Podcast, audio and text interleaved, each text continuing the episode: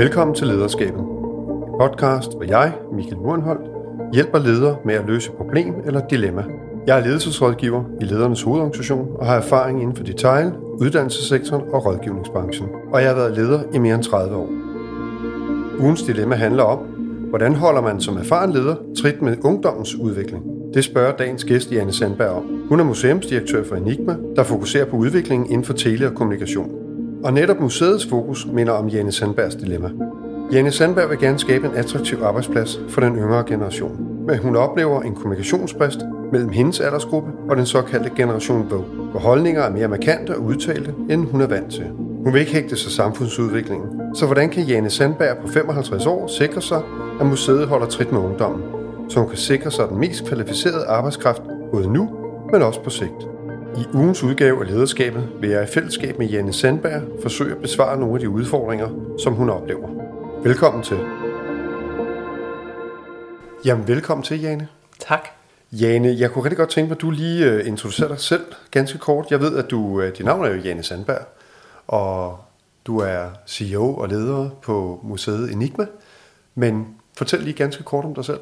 Øh, ganske kort, så er jeg oprindeligt uddannet kunsthistoriker. Det er så længe siden, så det næsten er pinligt at claime, at man også har det fag, men det har jeg altså bagerst i rygsækken. Så er jeg uddannet journalist, og så har jeg en MBA. Så du har bygget rigelig viden på? Det, altså i hvert fald teori, men så har jeg jo også været i praksis. Øh, jeg har været leder siden 1991. Øh, mange forskellige steder, næsten altid med kultur i ascendanten, med en lille ekskurs på syv år som administrerende direktør i Arkitektforeningen, som er en politisk lobbyistorganisation. Og så for syv år siden tilbage i museumsverdenen igen, hvor jeg så stadigvæk slår mine glæde folder. Ja. Og venter på, at I skal til at åbne her. Det er til september? 3. september ja. åbner vi, ja. Spændende. Men jeg glæder mig til det. Øhm, og også fordi jeg fik det her dilemma stukket ud, øh, som, som øh, du selv har været med til at formulere. Hvordan holder jeg som erfaren leder trit med ungdommens udvikling? Når jeg har stillet dilemmaet, så er det jo fordi, at jeg arbejder et sted, hvor øh, der er rigtig mange, der gerne vil arbejde i kulturen, heldigvis. Og mange af dem, vi får ind, øh, er folk, som måske ikke har været så mange år på arbejdsmarkedet, som jeg har. Og jeg synes, at jeg kan fornemme, øh, at øh, det er nogle ændrede krav, der bliver stillet ikke bare til mig og mine kollegaer som ledere, men også til arbejdspladsen. Og det optager mig, øh, og det optager mig også, fordi jeg synes, jeg kan mærke det på mange flanker. Det er ikke bare noget med, øh, du ved, frokostordning eller kursusadgang. Det er lige så meget et spørgsmål om, hvad det er for nogle værdier, vi hylder, øh, hvordan vi lever dem ud. Er der konkurrence mellem det, vi siger og det, vi gør? Og øh, den måde, vi taler på. Vores sprog ændrer sig også. Og selvom vi arbejder i min verden i, med kultur, og dermed også med de tendenser, som, som bevæger sig i vores samfund lige nu på på øh, også vores øh, mellemmenneskelige adfærd, så må jeg selv gang på gang sande, at det synes jeg øh, bliver en udfordring, som øh, jeg skal være meget bevidst om at forholde mig til. Ja. Og når du sætter ord på på den måde her og siger, at det er en udfordring, og du, du har en bevidsthed om det, og det har jeg fuld respekt for, fordi det, det vil jo være naturligt, når der er flere generationer, der lige pludselig er på en arbejdsplads. Så tænker jeg lidt, hvad, hvad er den udfordring, du tænker, der er den største for dig, når du refererer til det her med, at du skal holde trit med de unge? Det, som jeg synes bliver accentueret, lige præcis i disse år handler jo rigtig meget om, at vi har nogle, øh, vi har nogle paradigmeskifter inden for, hvordan vi betragter køn, hvordan vi betragter øh, øh, vores øh, fælles historie, kolonihistorie, øh, hvordan vi sørger for, at øh, forskellige øh, regioner og øh, politiske overbevisninger øh, mødes på en respektfuld måde. Og der synes jeg, jeg har noteret, at øh, dem, der hører til min generation, meget ofte er sådan lidt, er det nu så slemt? Mens jeg på den anden side, altså blandt de unge, kan notere, at de synes ikke, at vi tager det, altså de synes simpelthen, at vi tager for lidt på det. Og det kan jeg bare se øh, kommer til at skabe nogle udfordringer på arbejdspladser, især på øh, arbejdspladser, som er langt større end, end min egen, hvor at, øh, jeg tror, at det bliver øh, vanskeligt for ledere, hvis ikke man øh, hele tiden har sig det for, for øje og øre, at øh, bare fordi man selv er i verden på en måde, så er det ikke ens betydende med, at de medarbejdere, man gerne vil rekruttere, også er der. Så det var jo virkelig det, jeg gerne ville spørge dig til. Hvordan, øh, hvordan man skal gå omkring sådan et dilemma, øh, som øh, på den ene side skal have respekt for, at man sidder på min side af bordet med, med de der øh, plus 50 år, øh, og tænker, jeg har dog lidt erfaring. Og så på den anden side bliver mødt med nogle krav, som, øh, som jeg synes er vanskelige at håndtere på en måde, som, øh, som gør, at vi mødes. Ja. Og jeg synes, det er et rigtig spændende dilemma. Og der, der er i hvert fald nogle ting, som, som og det vil jeg sige til enhver leder til hver en tid, og, og du bliver træt af at høre det sikkert, når, når, fordi begrebet har også været for tæsket, men det der med at være meget autentisk, være sig selv, turde være sig selv. Men for mig at se sådan et enkelt råd, og det er jo ikke det, du skal gå ud her fra døren med nødvendigvis, men for mig, der er en af de allervigtigste kompetencer, uagtet hvor erfaren du er, og uagtet hvor meget du ved i forhold til måske dine medarbejdere, det er at være enormt nysgerrig over for de her mennesker, og i stedet for måske at være så retningssættende og rammesættende, så åbne forretninger og rammer over for de her unge mennesker ved at være mere spørgende og mere involverende, end, end i hvert fald jeg selv er opdraget til som leder oprindeligt, at det har været meget med, at som leder skal du sætte retning, og du skal udvise, hvor, hvor rammerne hen, og hvad må I, hvad må I ikke. Så vi har været sådan meget styret i ledelsesformen. Og der ser jeg i hvert fald, at, at inklusionen og medinddragelse og nysgerrighed som leder, det er, er kimen til at møde de unge mennesker. Fordi så tror jeg, at vi møder dem mere på den banehalvdel, hvor de føler, de bliver taget. Nu siger du selv, at de skal tages seriøst. Ikke? Altså, de, du oplever, at de, de vil tages seriøst. Selvfølgelig vil de det. Det vil ja, vi alle sammen. Det vil vi alle sammen. Men de ligger bare med endnu mere vægt på, at så sige, jamen, du, kan ikke, du, du, du også et eller andet sted udtaler noget om, du, du kan ikke bare sige, åh, slap af, eller et eller andet. Det kan du ikke sige til de her unge mennesker. Fordi de, de, de opfatter det på en anden måde, end måske vores generation har oplevet det på. Hvor vi har bare brugt det som sådan en, ja, træd lige tilbage, tag det roligt. For i deres optik ser jeg det ikke som, som et, et, øh, en, en måde, man kan kommunikere på, hvis jeg slapper lige af, eller øh, ah, tag det roligt, vi afventer. Det er for dem, så er det et udtryk for, at jeg enten ikke gider lytte til det, du kommer med, eller jeg tager dig ikke seriøst. Kommer det ikke til at, øh, at kræve øh, mere tid fra, øh, fra, fra ledere rundt omkring? Fordi det, det, du i virkeligheden anbefaler, er jo den der en-til-en forholden sig til medarbejdere. Og jeg kan, jeg kan godt blive lidt træt ved tanken om, at, øh, at jeg skal tale med dem alle sammen om deres helt separate behov. Ja, det forstår jeg godt. Og det er faktisk sjovt, der, der er jo der er mange øh, tilgange til, til, hvordan ønsker vi egentlig at omtale ledelse og hvad der virker. I min dagligdag, hvor vi sidder med rigtig mange sparringer, og jeg sidder med rigtig mange, som også er i vores aldersgruppe, øh, som også er udfordret af nogle af de samme ting, som du taler ind i, og de er i hvert fald udfordret i det her med at følge trop med, hvad det, der sker derude. Også den her digitalisering, hvordan kan jeg følge med, hvordan kan jeg være på sammen med de yngre generationer. Øh, og, og der kan jeg bare se, næsten er fællesnævneren hver eneste gang, når vi sådan har talt, og vi, vi har talt sparring og løsninger, det er det her med, der er ikke et quick fix, og du kan ikke, du kan ikke komme på omgangshøjde bare ved at læse dig til tingene og gå på skoler og kurser og sådan nogle ting. Glem det. Det er godt som grundviden, men et sted det er at ændre dit mindset til, i stedet for at være så styrende, retningssættende, være mere nysgerrig. Det er jo interessant, fordi det, det, det, øh, det udfordrer lederrollen i, mm. i en eller anden forstand, i hvert fald hos mig selv kan jeg mærke, øh, fordi at øh, hvis jeg skal udvise den oprigtige nysgerrighed, ikke den professionelle, fordi den kan vi alle sammen tage på os, hvis vi skal, yes. den oprigtige nysgerrighed, som er begrundet, øh, så kræver det et nærvær, som, øh, som simpelthen kalder på flere, altså flere minutter, ja. øh, mere tid. Ja. Øh, og og det, det synes jeg, der er en interessant betragtning, at, tage, at jeg kan tage med mig tilbage, fordi det kan jo så være, at man netop ved at massere i sin organisation, kan sørge for, at der er nogen, der får lidt bedre tid til det, end jeg måske har.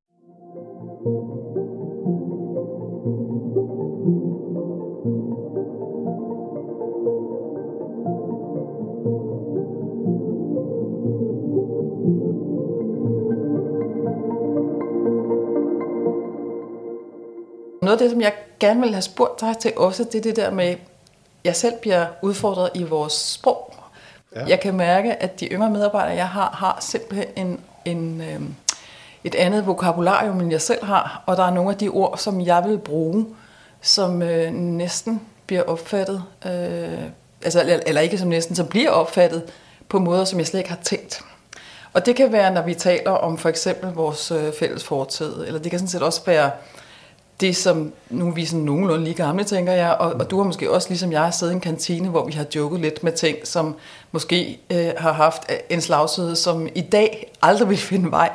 Men, men det tager jo lidt tid at omstille sig, det er jo ikke, det er jo ikke dermed sagt, at man ikke gerne vil, eller har respekt for, at man ser anderledes på verden. Men jeg falder selv i en gang imellem. Og det er især med sproget. Det er især med nogle ord, hvor jeg, jeg simpelthen ikke tænker på, at det er ord, der støder. Og lige så snart jeg ved det, og der er en, der har sagt det til mig en gang, så skal jeg nok lade være med at bruge det igen.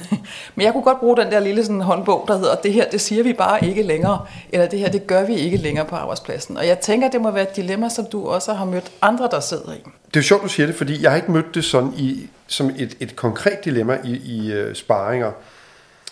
Mm, men når jeg går i dialog med, med, med ledere i netværk og hører om, hvad det er for nogle udfordringer, de også står for, så hører jeg lidt af det samme.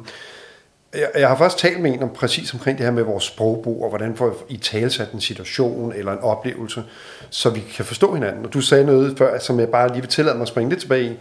Du sagde den der med værdisættet, og det skal ikke være noget støvet, noget der står på bogregionen. Og der er det der gamle begreb, og det, det vil jeg egentlig have tilladt mig at holde fast i, for det, det harmonerer godt med at være nysgerrig også. Walk the talk. Altså, det vi gør, det, det vi siger, det gør vi. altså, den vej rundt, ikke? Og, øh, og det tror jeg bare er frygtelig vigtigt med de her unge mennesker, og, og, og, også, og så vil jeg holde fast i en ting mere, som du sagde, fordi der, du har jo egentlig selv nogle gode løsninger på det, synes jeg jo. Det er den her med, med du siger med tiden.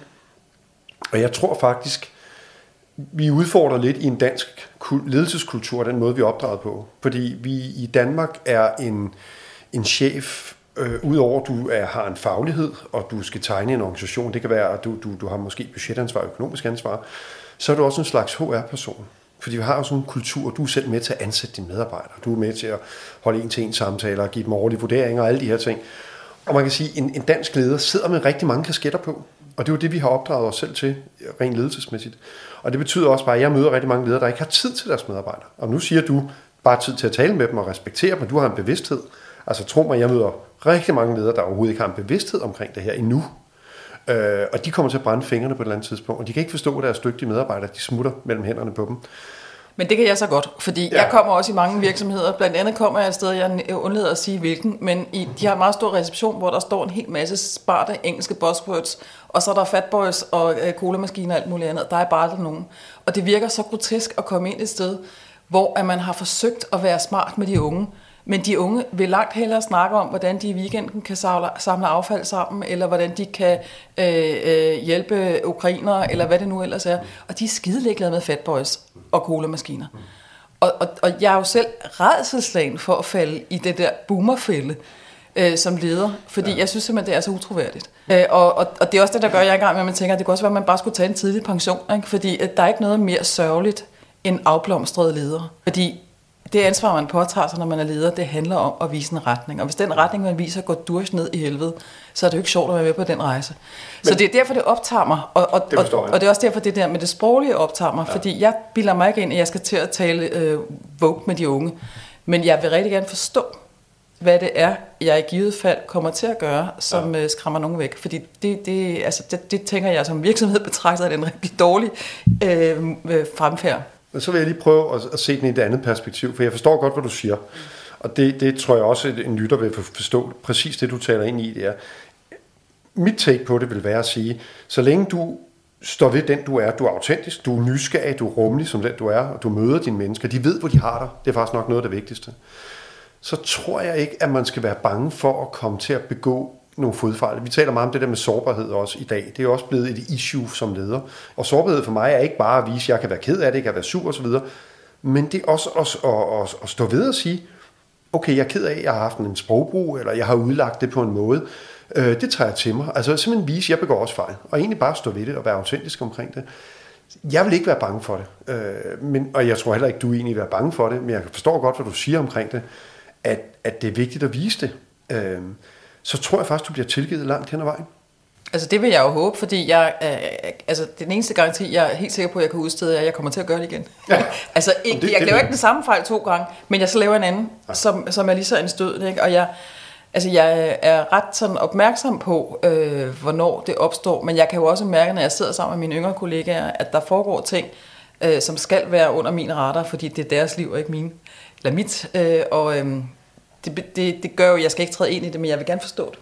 Jeg tænker, at det er en udfordring, der kommer til at fylde mere og mere i takt med, at vi står over for det der, især når man arbejder med højt specialiseret arbejdskraft, som jeg jo gør, fordi jeg stort set kun har akademikere ansat, øh, at hvis vi skal være en attraktiv arbejdsplads, så, øh, så skal vi også være et sted, hvor man for det første måske endda får kommunikeret det, som det kunne være som en af vores positive værdier, at vi rent faktisk tør at vise øh, de der fejl, eller at vi tør at Øh, altså det lyder så banalt at sige, øh, at vi også er mennesker.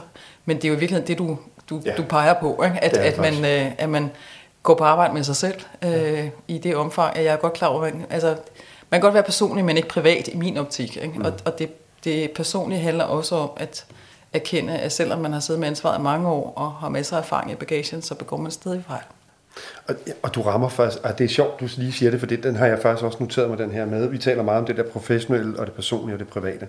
Den her tilgang, når jeg oplever de unge i dag, og jeg, jeg kan jo se det hos mig, hos mig selv, og, og dem jeg arbejder med på arbejdspladsen, som, som er væsentligt yngre end mig, så længe jeg ikke prøver at lades eller fake, at jeg forstår, hvad der sker, men er oprigtig nysgerrig, Øh, og det er ikke, der er ikke nogen, der dømmer mig, når jeg har gået ned til en, en af vores UX-udviklere, der sidder med et eller andet meget teknisk smart, som, som jeg aldrig vil kunne komme til at lære at arbejde med på den måde, men at spørge nysgerrigt ind, så oplever jeg jo faktisk ikke en fordømmelse af, fatter du ikke det? Overhovedet ikke. Tværtimod, så oplever en enorm energi for at få lov til at forklare, hvordan har man gjort det her, hvordan hænger det her Men sammen. Men det er jo fordi, du udviser det, man kunne kalde begrundet respekt. Og det er det. Ja. Og det er den der nysgerrighed og respekt. Den tror jeg, vil, altså så længe man går på arbejde med den, og så tør at sige, okay, jeg er nødt til at integrere de her folk, jeg er nødt til at involvere dem i de der beslutninger og få deres ord med. Og du siger noget er vigtigt, og det, det er faktisk også en læring, jeg tager med i dag, for den, den vej har jeg ikke lige tænkt den. Uh, men, men du sagde noget vigtigt tidligere. Tid, den tror jeg, man skal have med i sine overvejelser her, fordi det kræver mere tid. Det kræver mere nærvær som leder jeg tror hos mig, altså på min egen lille arbejdsplads, tror jeg, at vi har fået rigtig meget hjælp af, at vi har været i en, i en transformationsproces i en lang periode. Og så er det også naturligt, at man, øh, man forsøger, det er måske også derfor, jeg er så optaget af det, fordi alting er til forhandling, øh, fordi at vi ikke gør ting, som vi plejer, og lige om lidt går vi i drift, og så gør vi ting, som vi plejer igen.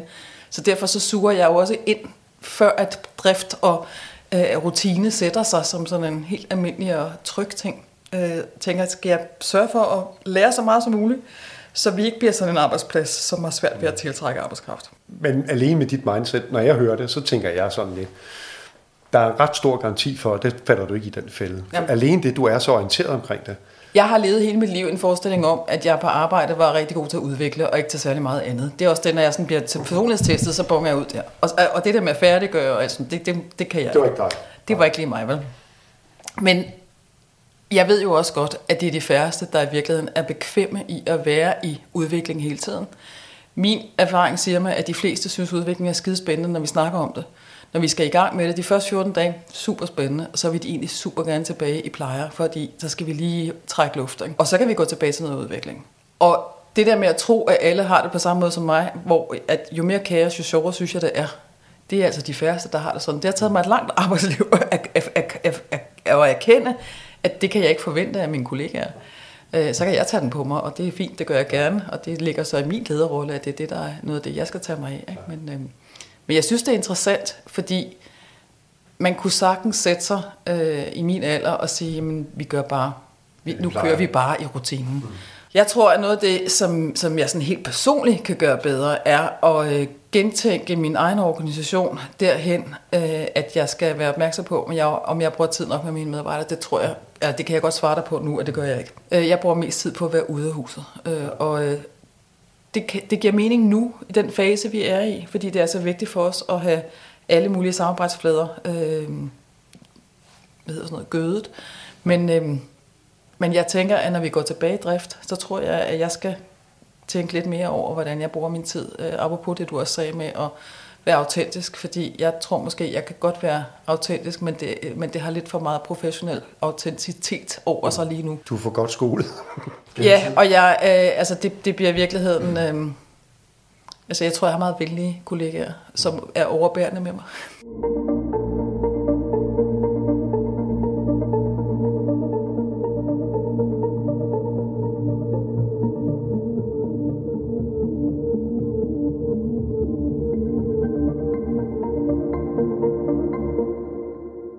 Der er sådan en ting, jeg godt kunne tænke mig sådan lige her lidt på, nu siger jeg falderæbet, men noget du sagde, som jeg faktisk synes, man også lige skal have med, øh, og det, det er bare sådan en, en at falde ind i, jeg nævnte den selv lige lidt, det her med professionel og, og privat og personlig.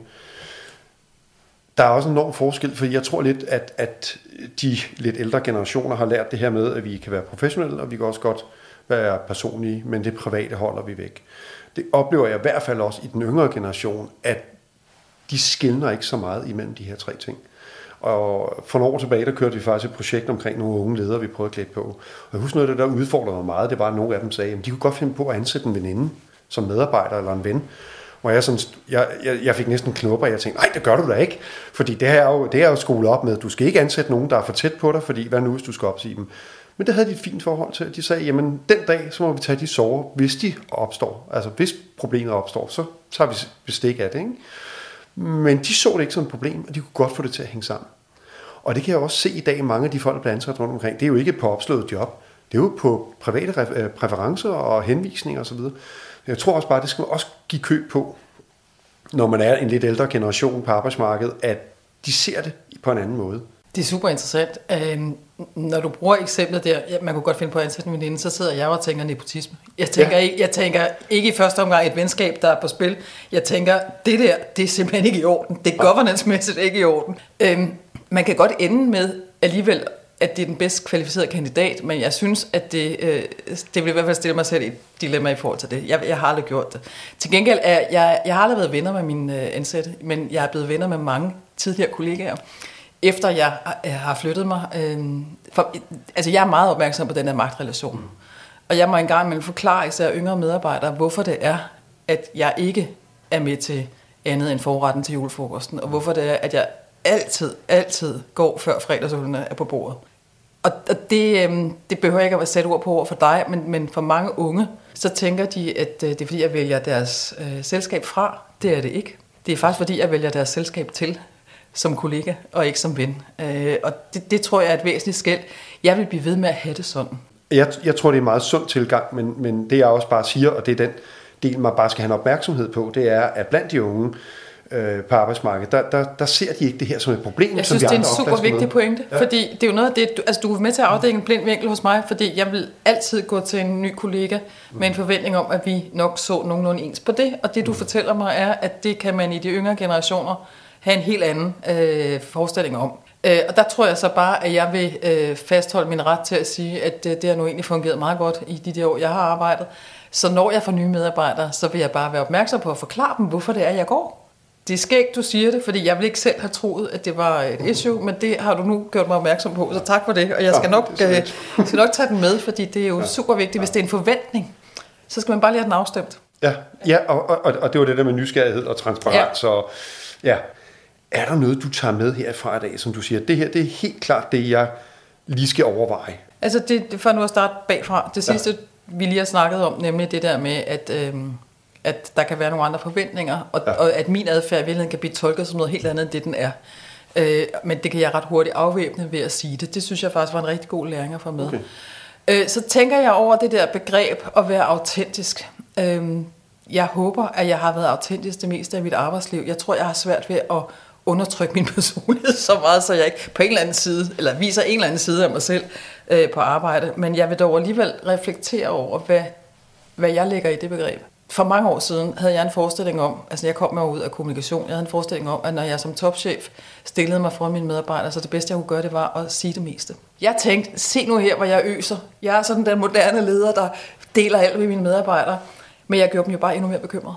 Øh, og, og det handler altså der, på den måde er autenticitet jo en, et interessant begreb, fordi øhm, man kan godt være autentisk uden at lægge det hele på bordet. Og der, der, skal jeg lige, der skal jeg lige ind og genbesøge min egen opfattelse af, hvad det nu, altså hvordan jeg fortolker det, og hvordan jeg udlever det. Jamen, det lyder fornuftigt. Så, så de to ting vil jeg bestemt tage med mig.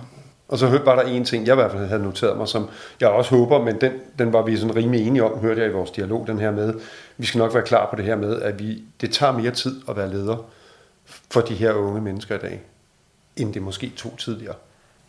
Ja, og der kan, man så, altså der kan jeg bare lige slå en benens løg for at sige, hjemme hos mig vil det så betyde, at uh, der vil være nogle af mine øh, mellemledere, der skal have lidt mere tid til at varetage den rolle. Mm. Fordi det ved jeg godt, det kommer jeg ikke selv til på den måde. Jane, det var super inspirerende at høre, og du reflekterer vildt meget over det her. Jeg synes, det er fantastisk spændende at høre. Jeg kommer til at følge med på sidelinjen, hvad der sker. Også når I åbner. Det bliver ret spændende. Tak have. tusind tak. Jeg håber, du går herfra med lidt, bare et par procent inspiration Jamen. med i tanke. Jamen, meget så, inspirerende ja. og total luksus at få sådan en altså en til en sparring. Ja, det er godt. Det er meget, meget dejligt. Tusind tak skal du have. Du har lyttet til Lederskabet med Michael Urenholdt. I dag med Janne Sandberg fra Museet Enigma. Jeg håber, at du er blevet inspireret af vores snak. Og husk, jeg har skrevet en artikel om det på lederstof.dk, hvor du også kan finde en masse andre artikler og podcast, som kan klæde dig på med ny viden, konkrete værktøjer og perspektiver for andre ledere på alle niveauer.